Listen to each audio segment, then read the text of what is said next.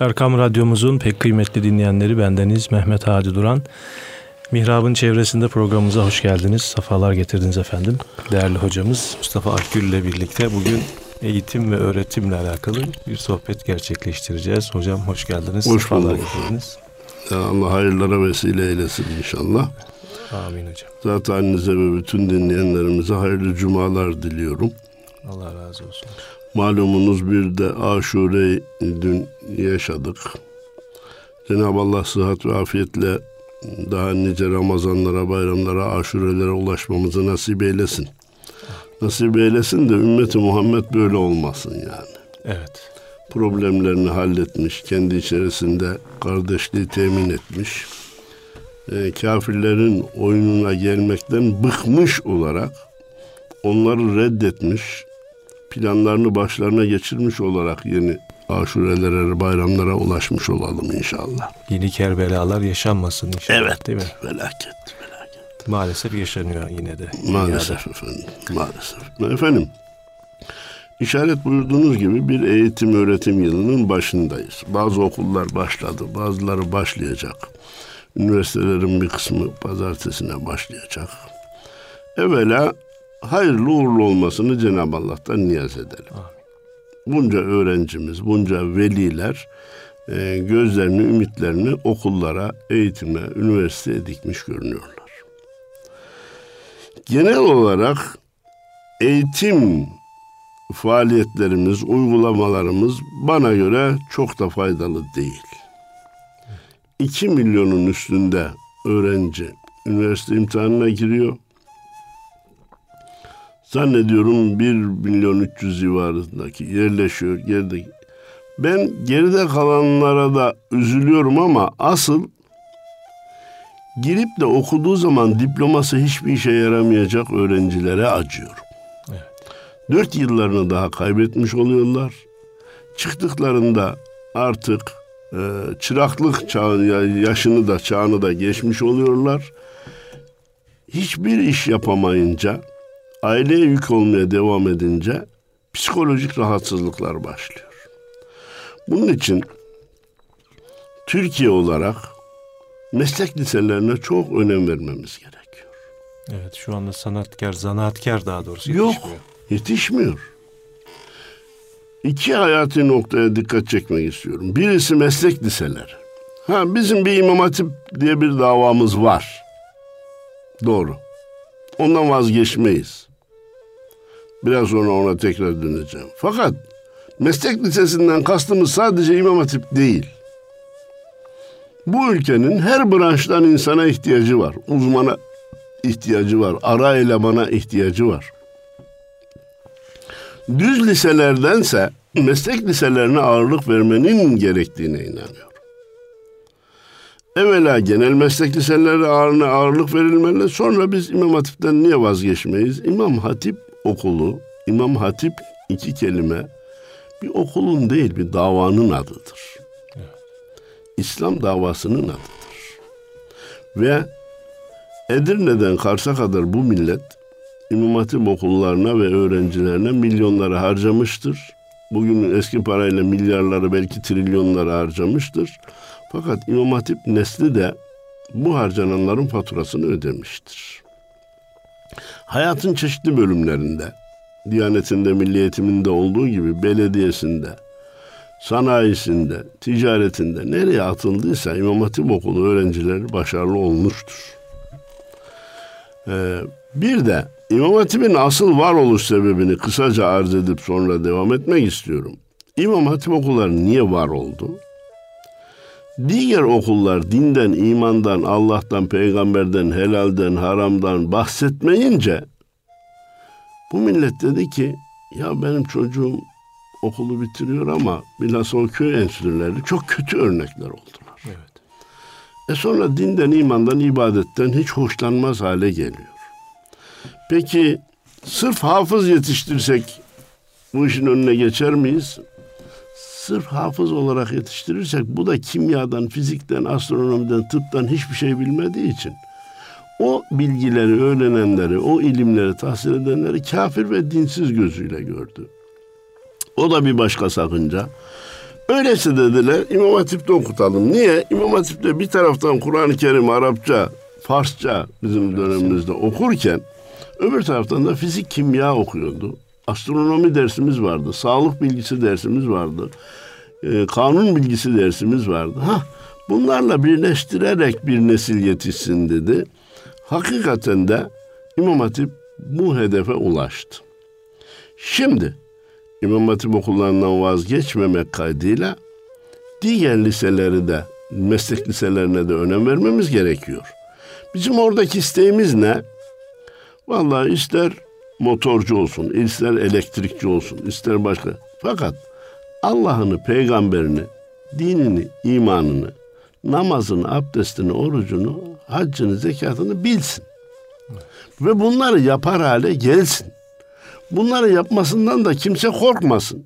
Vay falan lisede bir e, oda mescid olarak açıldı diye gazetelere manşet olmuştu. Sanki bir odayı mescid olarak açmak memlekete büyük zarar verecek bir işmiş gibi lanse edilmişti. Arkadaş o da Allah'ın kulu. Bu din hepimize geldi. Sadece imam hatiplere namaz emri gelmedi ki. O da kılacak, o da tutacak fakat motorcu olacak, elektrikçi olacak, başka şey olacak. İmam Hatip okulunda da ne diyeceğiz? Bak sen de Arapça, Kur'an-ı Kerim okudun diye, tefsir, hadis okudun diye diğerlerine kafir gözüyle bakma. Onlar da din kardeşindir. Branşları farklıdır. Allahu Teala her insana bir hizmet sahası açmıştır diyeceğiz. Böyle baktığımız ve böyle uyguladığımız zaman gençler de birbirini düşman görmeyecek ve hepsi beraber ülkeye kendi branşlarında hizmet edecekler.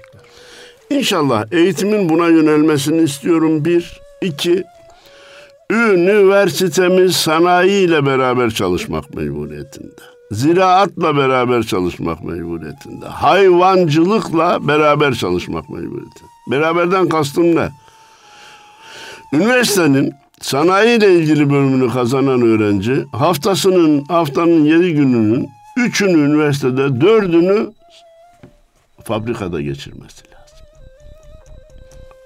Bu demir, bu çelik bu hale nasıl konuluyor? Mesela ekonomi okuyan, işletme okuyan birisinin piyasayı bilmemesi. Piyasayı bilmesi şart kardeşim. Sultanhamam'da şöyle bir gün dolaşması lazım değil Sırf mi? dolaşması derken demiyorum ben daha ciddiyim. İşte 6 günün, 7 günün 3'ünü 4'ünü Sultanhamam'da geçirmesi lazım arkadaş. Müşteriye nasıl hareket ediliyor? Almayıp giden adama nasıl davranılıyor? Çekini ödemeyene nasıl davranılıyor? Maalesef çok üzgünüm, çok üzgünüm. Akrabalarımdan birisi iktisat fakültesini bitirdi. Babası da e, dayıları da Sultanhamam'da. Hiç de gitmemiş de değil. İktisadı bitirdikten sonra aman dediler ya sen bir e, ekonomi bölümünü bitirdin. Gel işte dükkana otur bize yardımcı ol. Ve bir gün ona e, çek yazdırdılar. Müşterinin hesabı çıktı. Çekini yaz da imzalasın dediler. Bir buçuk milyon diye yazdı. Ya bir milyon beş yüz bin lira olarak yazılır. Bir buçuk milyon yazılmaz. Bunun bundan haberi yok. Bu kadar hayattan uzak eğitim düşünülemez. Evet. Daha önce misal verdim. Burada lafı çürütmeyi istemiyorum. Kimya bölümünü bitirdi. Kayseri Sümerbank fabrikasına mühendis olarak geldi. Orada benim akrabam usta olarak çalışıyor.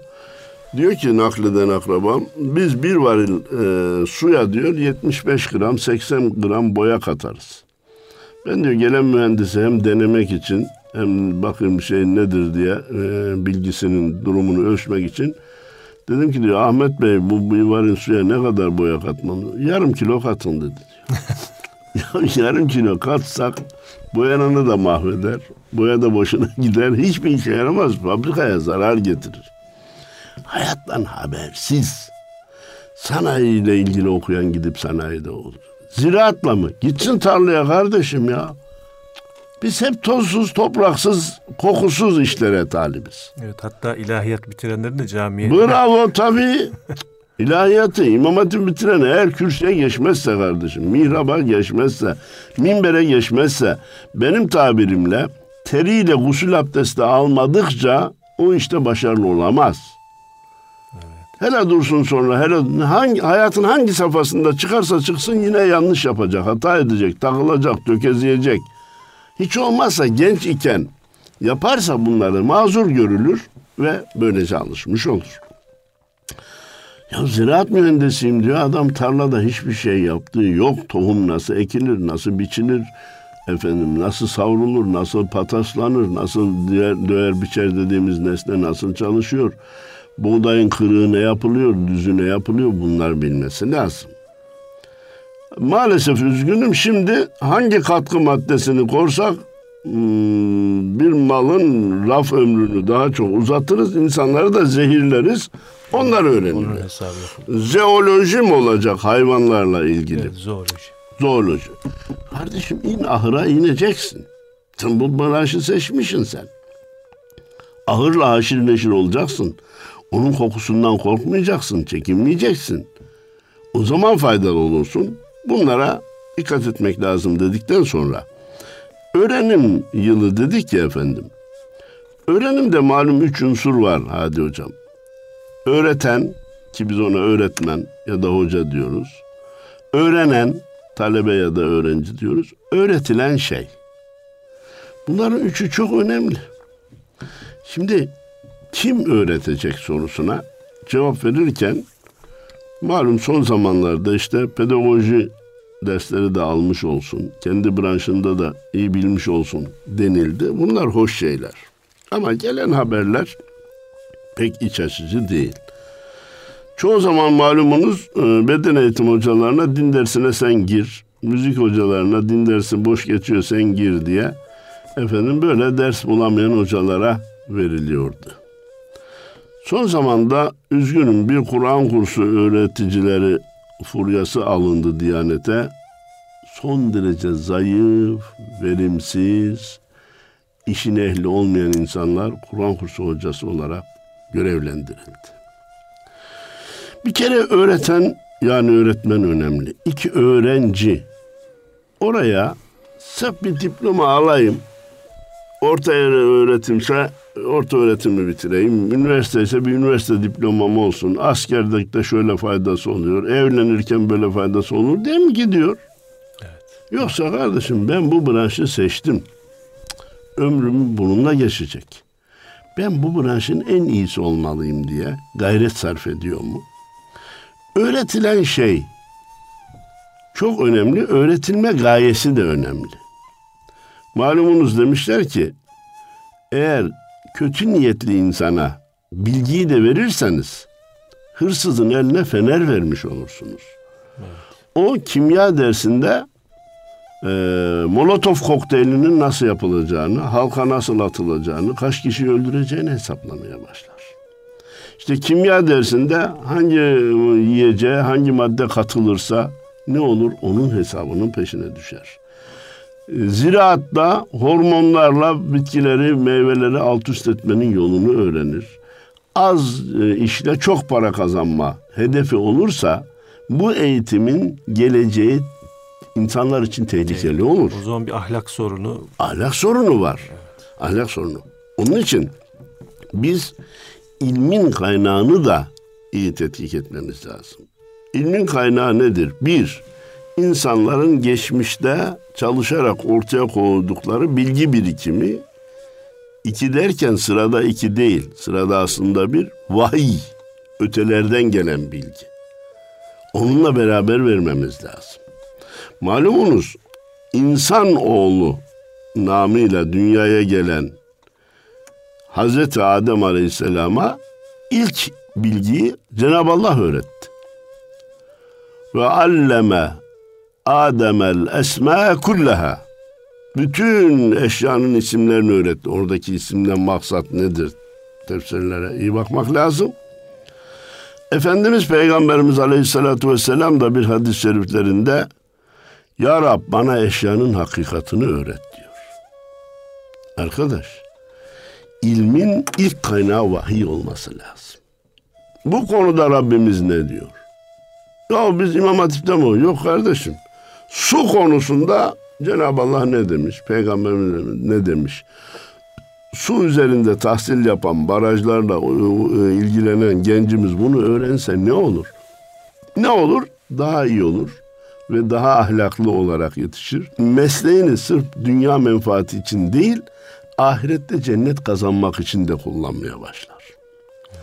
Astronomi okuyan bir gencimiz, Kur'an-ı Kerim'deki astronomi ile ilgili ayetleri, Efendimizin astronomi ile ilgili hadislerini gözden geçirse, tıp okuyan kardeşimiz tıpla ilgili ayetler, hadisleri gözden geçirse, itimat edin hayata bakış şekli değişir. Ee, hadi hocam. Bunun için ilmin kaynağının birinci derecede vahiy, ikinci derecede insanların birikimi, bugüne kadar getirdikleri tecrübeleri olduğunu bilerek eğitim yapmak lazım diyorum. Kaynaklar bu olsun da şekil olarak yeni şekilleri uygulayalım, yeni metotları uygulayalım. Ya nasıl yaparsak öğrenciye evet. daha iyi öğretiriz. Eskiden hatırlarsınız Hadi Hocam, e, hoca anlatır, talebeler not tutar. İyi not tutanın notları tekstil edilir, birbirlerine dağıtılır. Geçen seneki kitaplardan veya notlardan istifade edilmeye çalışılırdı. E şimdi artık teybi koyuyor, bütün konuşulanlar alınabiliyor. Görüntüyle anlatılanlar göze de hitap ettirilebiliyor. Bunlar şekil olarak güzel. Teknolojiden de yararlanalım. Ancak ancak öğreteceğimiz şeyin ne olduğunu iyi tespit etmemiz lazım. Bu da vahiy artı insanların tecrübesi diye tespit edilmesi gerekir. Efendim bizim dinimizin ilme verdiği e, önemi biz burada tekrar anlatmaya ben gerek duymuyorum. Malum ilk ayet ikra bismi rabbikellezi halak diye geldi. Her konuda bunu biz tekrarlıyoruz. Tekrarlıyoruz da dünya istatistiklerine bakıyoruz. En az okuyan millet bizim millet, ümmet bizim ümmet. Ha oku da oku, oku da oku. Ama neyi okusun? Öyle kitap var ki keşke okumasa ondan daha iyiydi. İnternet denen bir iki tarafı kesen bir bıçak var biliyorsunuz. İnternetin başından kalkmıyor. İnternet kalkmıyor da neyle meşgul oluyor? Bunları da iyi seçmek lazım. Okunacak şeyi, takip edilecek şeyi iyi seçmek lazım. Burada işte ne var? Bize işaret. İkra bismi rabbikellezi halak. Seni yaratan Rabbin adıyla okuyacaksın. Besmelesiz eğitimde fayda olmaz, bereket olmaz.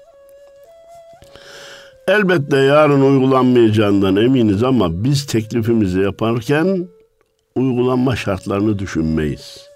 Bize göre ilkokulda öğretmen dersine Bismillahirrahmanirrahim diye başlamalı. Lisede öğretmen dersine Bismillahirrahmanirrahim diye başlamalı. Üniversitede profesör dersine Bismillahirrahmanirrahim diye başlamalı. O zaman verim de değişecek, bereket de değişecek. Öğrencilerin hocalarına bakış açısı, hocaların öğrencilere bakış açısı da değişecek. Şimdi efendim malum yine eğitimin önemini anlatırken Hazreti Ali Efendimizin bana bir harf öğretene 40 yıl köle olurum sözü hep tekrarlanıyor. Şimdi maalesef orta öğretimi bitirdim mi hocasının karşısına geçip sigara içip yüzüne üflüyor. Üniversite diyor ki diplomayı alana kadar ya ben bu adamı çekeyim diyor. Bu adamın kafası sulanmış diyor. Hocasına böyle bakan öğrencinin istifadesi asgariye iner. En aza iner. Öğrencinin hocadan istifadesi ona duyduğu saygıyla doğru orantılıdır. Doğru Ona duyduğu saygıyla doğru orantılıdır. Buradaki saygının iki ayağı olacaktır. Birisi benden yaşlı, tecrübeli, bak saçı böyle olmuş, sakalı böyle olmuş, büyük bir insan diyecek. İki, bu konudaki ilmine, bu konudaki e, uğraşmalarına, uzmanlığına saygı duyacak. Ne kadar saygı duyarsa o da onun gibi olmaya çalışır ve buradan randıman alınır. Sadece not bana not veren bir makina gibi görürse e, hocayı, diploma temin edecek bir eleman gibi görürse ona olan saygısı azalır, saygısı azalınca istifadesi azalır. Hanımın birisi çocuğunu okula götürmüş demiş ki Benim okulumun burada 3 sene 4 sene lisede benim çocuğumun vakit geçirmesine gerek yok demiş. Sizin öğreteceklerinizin hepsini biliyor. Eğer bana inanmıyorsanız imtihan edin. Bilirse diplomasını verin boşuna dön. Demişler ki hanımefendi biz burada dört sene sadece bilgi veriyor değiliz. Çeşitli hocaları tanıyacak. Her hocadan bir güzellik öğrenecek. Hoca dersi nasıl veriyor, nasıl konuşuyor, nasıl başlıyor, nasıl hitap ediyor. Bunları yaşayarak öğrenecek. Evet. Eski bir tabir var değil mi hocam? Ha, buyur. Et- eti senin kemiği Ha, benim. derdik. Şimdi e, derisini de vermiyor. Kemik de eti değil de deriyi de teslim edilmiyor. Etmiyor. O apayrı bir olay. Çocuklara bir dokunulmazlık. O zaman eğitimin e, öğrenen, öğreten ve bilgiden başka bir de veli boyutu var değil mi hocam? Veli boyutu Allah razı olsun. Dördüncü olarak veli boyutunu da koymak lazım. Ha şimdi biz yine eti senin kemiği bana dönelim mi? Hoca dövsün mü vursun mu? Şimdiki Dövme çocuklar... anlamında değil Ha, aslında. Buna, buna müsait de değil, doğru da değil ama bu kadar da olmamalı yani. Bu kadar da efendim çocuk egemen, öğrenci egemen bir eğitim olmamalı. Bunun zararları birikerek bize dönecek. Ailede dönmeye başladı. Şu anda çocuklar aileyi, anayı, babayı, dedeyi, nineyi istediği gibi oynatıyorlar. İleride öğrenciler de hocalara istediğini yaptırmaya başlayacak. Hatta işin bana göre hiç aklıma sığmayan taraflarından birisi öğretmenin başarısını temin etmek için öğrencilerin not vermesinden bahsedildi. Evet bu sene kalkmış ama o. Bu saçma bir şey hadi hocam ya. İyi ki kalkmış bak ben, ben sizden duyuyorum yani. Böyle bir saçmalık olur mu ya? Bu sefer öğrenci öğretmen ne yapacak? Öğrenciye kılınmaya çalışacak ki bana not verecek. Benim başarı notum bunların elinde diye. Bu başın ayağa bağlanması demektir bu. Çağdaşmış, modernmiş Avrupa'da. Kardeşim Avrupa'da uygulanan her şeyi biz motamot buraya ter, e, nakledemeyiz. Örfü var, adeti var, hayata bakış şekli var, açısı var ya. Bunun için iyi ki kalkmış o çok kötü bir şeydi. Efendim Cenab-ı Allah ne buyurmuş? Hel yestevillezine ya'lemune vellezine la ya'lemun. Hiç bilenlerle bilmeyenler bir olur mu? Bütün eğitimimiz bilmeye dayanı fakat ahlaklı bilmeye, insanlara hizmet etmeyi ibadet kabul edecek bir hayat tarzına hazırlamaya yönelik olmalıdır. Maalesef şimdi meslekler seçilirken ölçü ne oluyor Adi Hocam? Ne kadar para getirir? Para. Ha, bitince iş bulma şansı var mı? İş bulunca kaç lira maaş alır? Kaç saat çalışacak onlar Aa çok az. Haftada iki günde e, ma- maaş tatil. alacağımız bir iş var mı? Efendim günde bir saat uğrayarak ondan sonra istediği yerde gezerek dolaşarak maaş alacağı bir iş var mı? İşin hep böyle maddi az zahmetle çok para kazanacak bölümleri araştırılıyor. Ama biz Allahu Teala bilenlerle bilmeyenler bir olmaz buyurdu evet. İlim tahsil edenler Allah katında makbul insanlar buyuruldu. Efendimiz Peygamberimiz Aleyhisselatü Vesselam ilim tahsil edenlerin etraflarını melekler kuşatır. Yapılan işten memnun olduklarından dolayı buyurdu. Öyleyse biz bu işe ibadet gözüyle bakmamız lazım. Mezun olunca da insanlara hizmet etmeyi ibadet kabul etmemiz lazım. Düşüncesini okulda vermek lazım.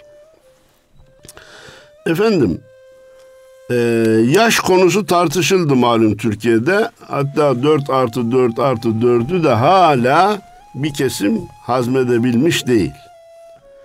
Niye? Kesintisiz 10 yıl, kesintisiz 12 yıl olursa hafızlık yapılmayacak. Efendim Kur'an kursu e, bilgileri edinilemeyecek. Onu kendisine başarı olarak kabul ediyor.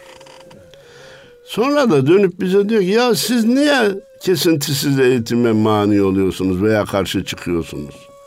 Hem daha böyle küçük yaştan başlamış olsa daha iyi değil mi filan? Kardeşim sen ne yaşından bahsediyorsun? Bizde ilim tahsili beşikte başlar. Kaç sene devam eder? 10 sene 20 sene değil mezara kadar devam eder.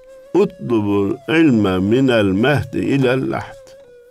Beşikten mezara kadar ilim tahsil ediniz. Talebul ilmi feridatun ala kulli muslimin ve muslimetin.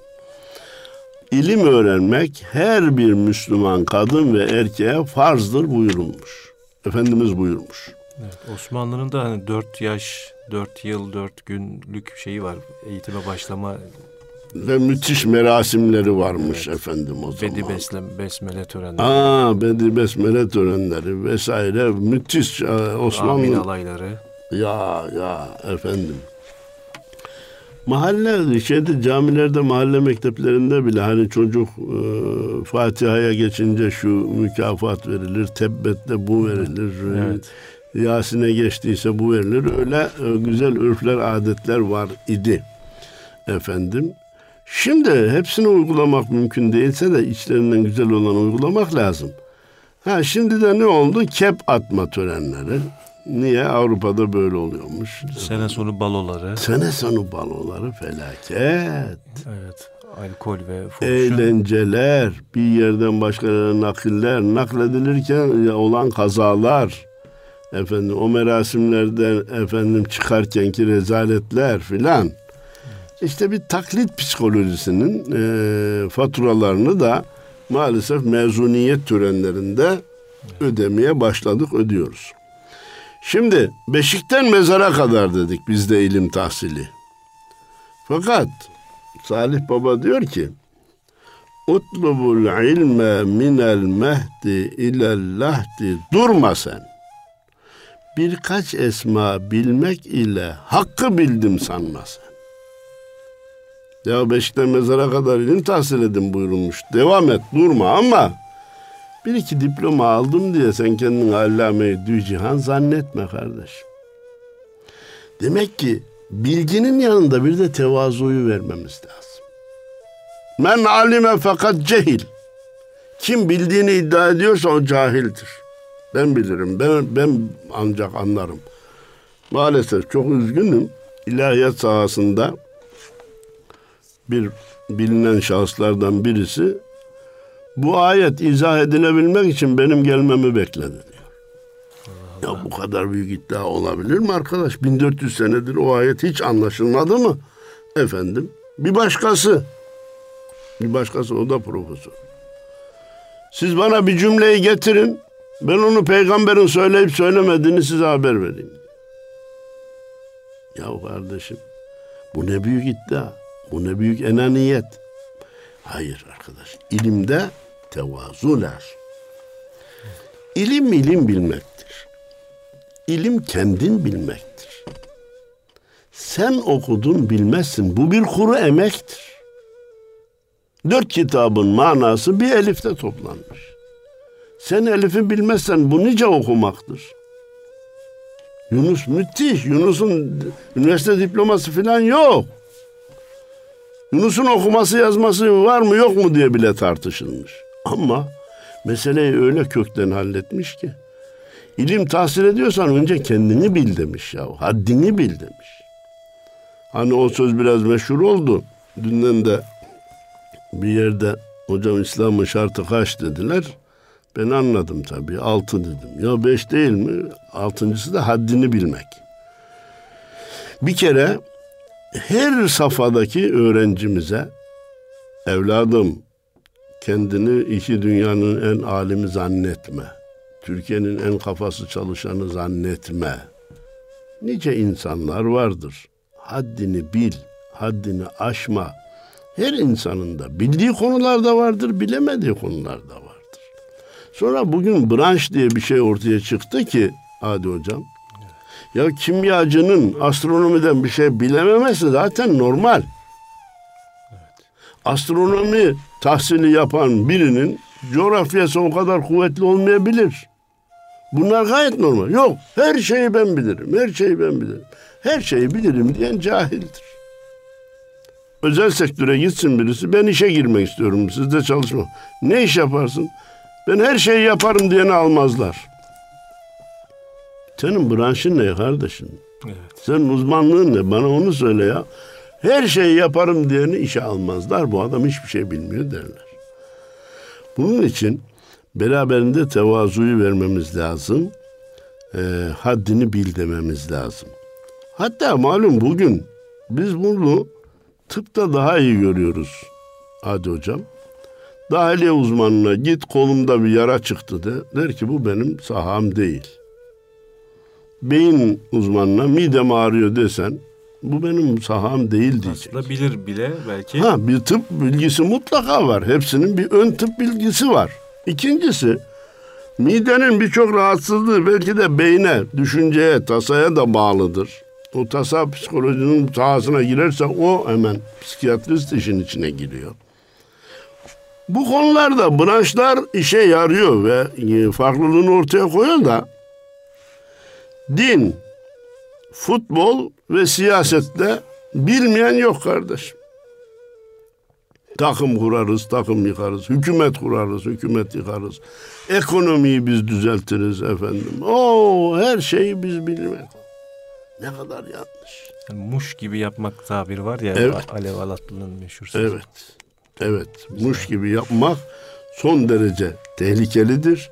İşte eğitimin öğretim ve eğitim diyoruz ya, eğitim ve öğretim diyoruz ya hadi hocam. Sadece bilgi yüklemek değil, beraberinde bu bilgiyi nasıl kullanacağını, hayatın içinde nelerin kendisini beklediğini, nasıl davranırsa insanlar arasında makul ve makbul bir insan olacağını, nasıl da davranırsa saygınlığının yok olacağını iyice anlatmak lazım. Yani mekteplerimizde biraz irfan da gerekiyor. Şart abi. İrfan. Fizik, kimya okusun ama irfan bilsin. Büyük, küçük. Nasıl girilir, nasıl çıkılır? Efendim, bu büyüklerin meclisinde oturmak başlı başına bir eğitimdir Hadi Hocam. Evet. Etrafına bakar, der ki ya herkes şöyle yapıyor, ben de böyle yapayım.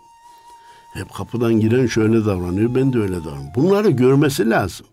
Şekil A'da görüldüğü gibi diye çizgi filmle öğretilmez bunlar. Bunun için biz diyoruz ki maddi ilimler tahsil edenlere yeteceği kadar zarurat-ı diniyeyi öğretelim. Namaz, oruç, abdest biraz evvel söylemiştim. Dini ilimler tahsil edenlere de yeteceği kadar maddi ilimlerin önemini ve ana çizgilerini Evet, evet. artık fiziğin maddenin dış yapısındaki değişikliklerden bahsettiğini, kimyanın maddenin iç yapısındaki değişikliklerden bahsettiğini, astronominin uzaydan, uzay cisimlerinin hareketlerinden bahsettiğini bilsin. Zaruratı diniye var, zaruratı dünyeviye var.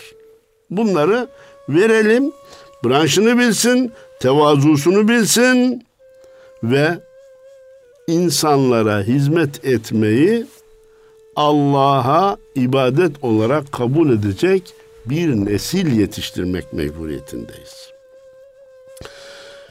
Şu anda işin başına dönersek yeni bir ders yılı başındayız. Son bizi üzen haberlerden birisi de okul malzemelerinde hastalık yapan nesnelerin bulunuşu, Çin mallarının evlatlarımızın geleceğini te- tehdit etmesi önemli bir gelişme. İlla ucuz malzeme yerine sağlıklı malzemeye önem vermemiz lazım. Çünkü bilhassa anaokulu, ilkokul, ortaokul gibi safhada e, çocuklar daha çok bu maddelerden etkileniyor. Çünkü vücut tazedir, efendim etkileniyor. Bütün öğrencilerin ama A'sından Z'sine kadar bütün öğrencilerin şu cep telefonu belasından kurtulması lazım. Oturuyor okula gelmeden çantaya atıyor hemen bilgisayarın başına veya cep telefonunu eline alıyor. Oyun bilmem oradaki şeyler. Yani bu öyle bir ortak hastalık oldu. Geçenlerde diyor ki hocam çok uğraştık başa çıkamadık. Bunu söyleyenin sayısı çok. Ben de itiraf ederim torunuma karşı ben de başa çıkamadım. Ama şimdi evlatlarım ve damatlarıma diyorum ki benim oturduğum yerde kimse cep telefonuyla meşgul olmayacak. Cep telefonunuz çalarsa cevap verip bırakacaksınız. Ya uğraşmayın. Ben bana zıttıma gidiyor ve bana hakaret gibi kabul ediyorum ben dedim. Ben o arkadaşa dedim ki hakikaten öyle. Çoğumuz acizliğimizi itiraf ediyoruz. Ama hepimize beraber sormak istiyorum. Aynı çocuk gitse büfenin camını kırsa arabanın dikiz aynasını kırsa, mutfakta her şeyi yere dökse, ne yapalım ya yapma evladım, etme evladım dedik, başaramadık, bu da kırmaya devam ediyor der miyiz arkadaş? Gidip elini mi tutacağız, kolunu mu tutacağız, ne yapacaksak yapar. Ya Engel sen, oluruz. He? Engel oluruz. Engel oluruz, yapma bunu, bu büyük zarar deriz. Ama ben bir şey söylüyorum. Şu eğitim yılı başında bir şey söylüyorum. Çocukların cep telefonu ve bilgisayarla bu kadar meşgul olmaları büfenin camını kırmasından da mutfaktaki eşyayı yere dökmesinden de arabanın camını kırmasından da daha büyük tehlikedir. İstikballerini tehlikeye atıyorlar. Sıhhatlerini tehlikeye atıyorlar. Ahlaklarını tehlikeye atıyorlar. Ya buna ne olacaksa devletçe, milletçe, dünya insanları olarak bir çare bulmamız lazım. Eğitimin en büyük problemlerinden birisi cep telefonu ve bilgisayarla bu kadar meşgul olmaktır. Bu kadar oyun, bu kadar haberleşme, bu kadar gereksiz meşguliyet gelecek neslimizin büyük tehlikelerinden biri olarak görüyor Tekrar yeni öğretim ve eğitim yılının hayırlı uğurlu olmasını Cenab-ı Allah'tan niyaz ediyorum. İnşallah eğitim politikalarımızda çok iyi değişiklikler olur. İşe yarayacak eleman yetiştirmeyi ön plana alırız ve maddi manevi ilimleri tahsil edenleri birbirlerine kardeşçe davranma fikriyle de donatırız ve hepsi beraber vatana millete hizmet ederler.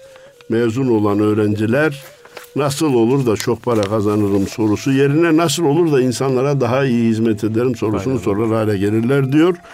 Bütün dinleyenlerimize ve zat halinize hayırlı cumalar diliyorum efendim. Teşekkür ediyoruz değerli hocamız Mustafa Akgül'le bugün eğitim ve öğretim üzerine güzel bir sohbet gerçekleştirdik. Efendim herkese hayırlı cumalar diliyoruz. Gününüz bereketli olsun.